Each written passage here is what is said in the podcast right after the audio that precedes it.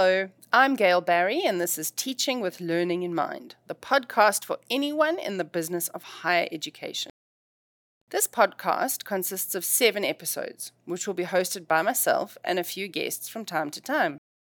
The framework of the podcast is borrowed from a wonderful book called How Learning Works by Susan Ambrose, Michael Bridges, Michele DiPietro, Marsha Lovett, and Marie Norman. I will put the link to the book in the episode description. Today, we're going to talk about how the way students organize knowledge and how that affects their learning. But first, we'll talk about the principles, and then we can climb into the strategies which can help you in your classroom. I will purposely use teacher terminology because I suspect that as higher education lecturers, we hide behind the lecturer label and free ourselves from the responsibilities of teaching and student learning. Let's take a minute to remember how to be teachers and not just subject matter experts.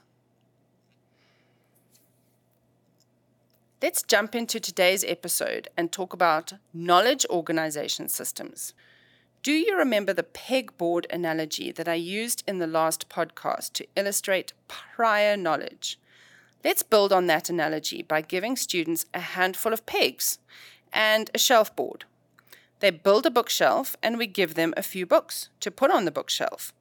In real life, that analogy means that the student has learnt enough and made enough connections to their prior knowledge to internalize new knowledge, concepts, and facts. These are the books. Now back to the analogy. How does the student organize the books? Are they shortest to tallest?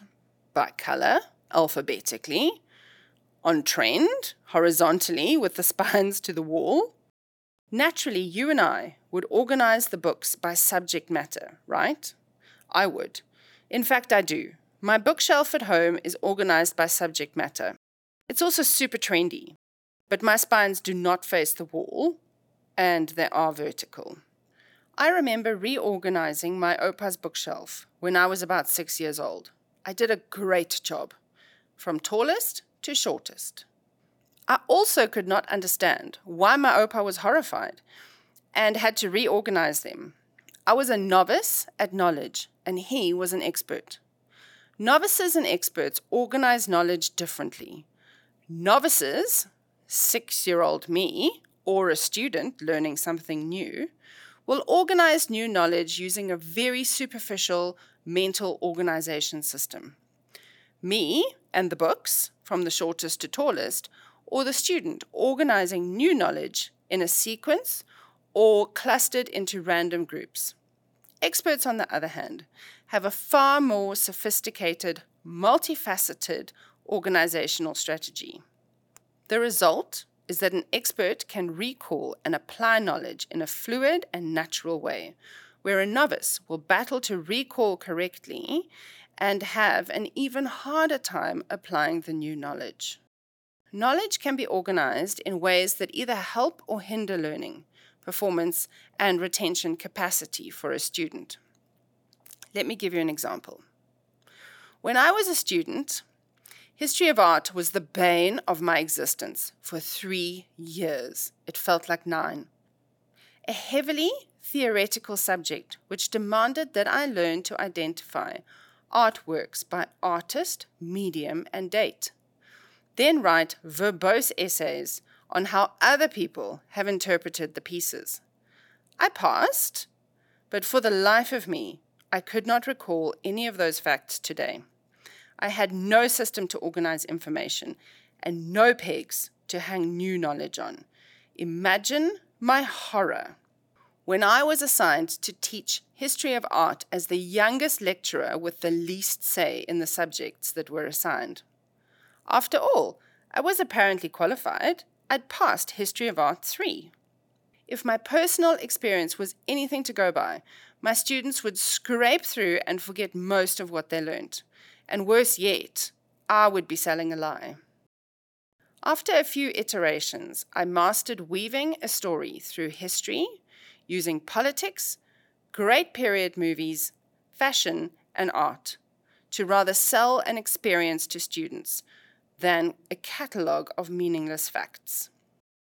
The catalogue approach had little organization other than a time structure, whereas the story I created provided a more robust foundation for subsequent learning.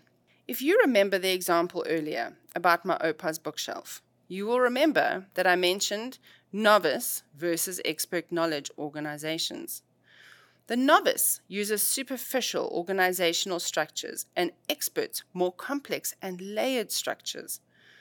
This is mostly due to the fact that novices have not had enough time and experience with new knowledge to know what to do with it. So they default to what they already know.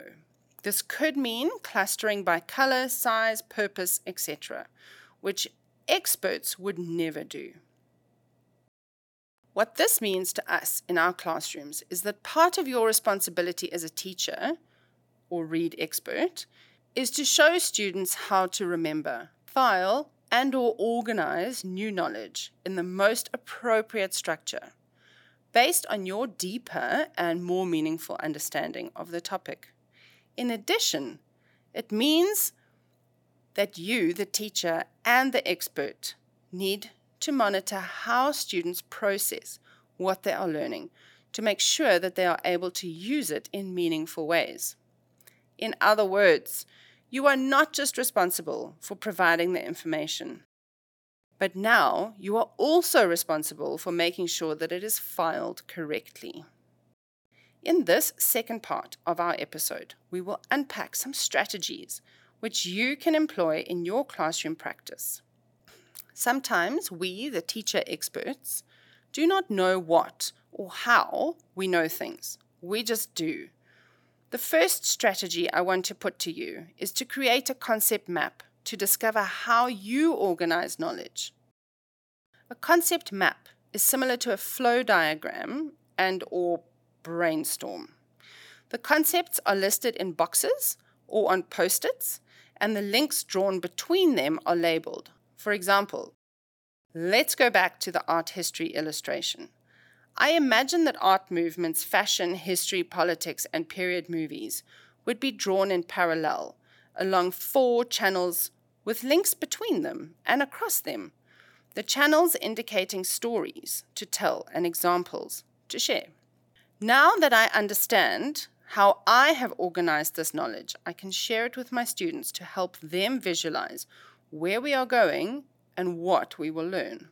To further assist in the student's knowledge organization, you can repeatedly add to the concept map for each lecture. Remember that a lecture structure that says intro, lecture, discussion, and recap is considerably less helpful than one that says the three rules to guide ethnographic fieldwork, the reasons for these rules, and a discussion of their limitations. The second strategy that you may implement as a way to help your students develop sophistication in their organization of knowledge is to present students with a compare and contrast opportunity. It is often challenging, even to us experts, to identify what makes things, concepts, or knowledge the same. Comparing and contrasting, on the other hand, makes for easier identification. For example, if I provide my students with a famous artwork from, say, the Cubist era, and perhaps a Renaissance piece, and ask them to elaborate on what was going on in society at that specific point in time, perhaps provide them with criteria, such as explaining the zeitgeist, the economy, the business, the style, and perhaps a wild card like give me an interesting fact of that point in time and ask them then to compare and contrast the two. Assessment like this not only tests a deep understanding of the subject matter, but explicitly does not ask students to repeat unrelated facts. Students benefit from instruction that helps them to see important relationships and connections between pieces of information leading them to develop more flexible and effective knowledge organizational structures. Thank you for listening, because without you, I would be talking to myself in a sound booth. Please try a few of these strategies in your classroom and share your experiences and feedback with us. I will leave contact details in the podcast information section. In our next episode, we will explore what factors motivate students to learn.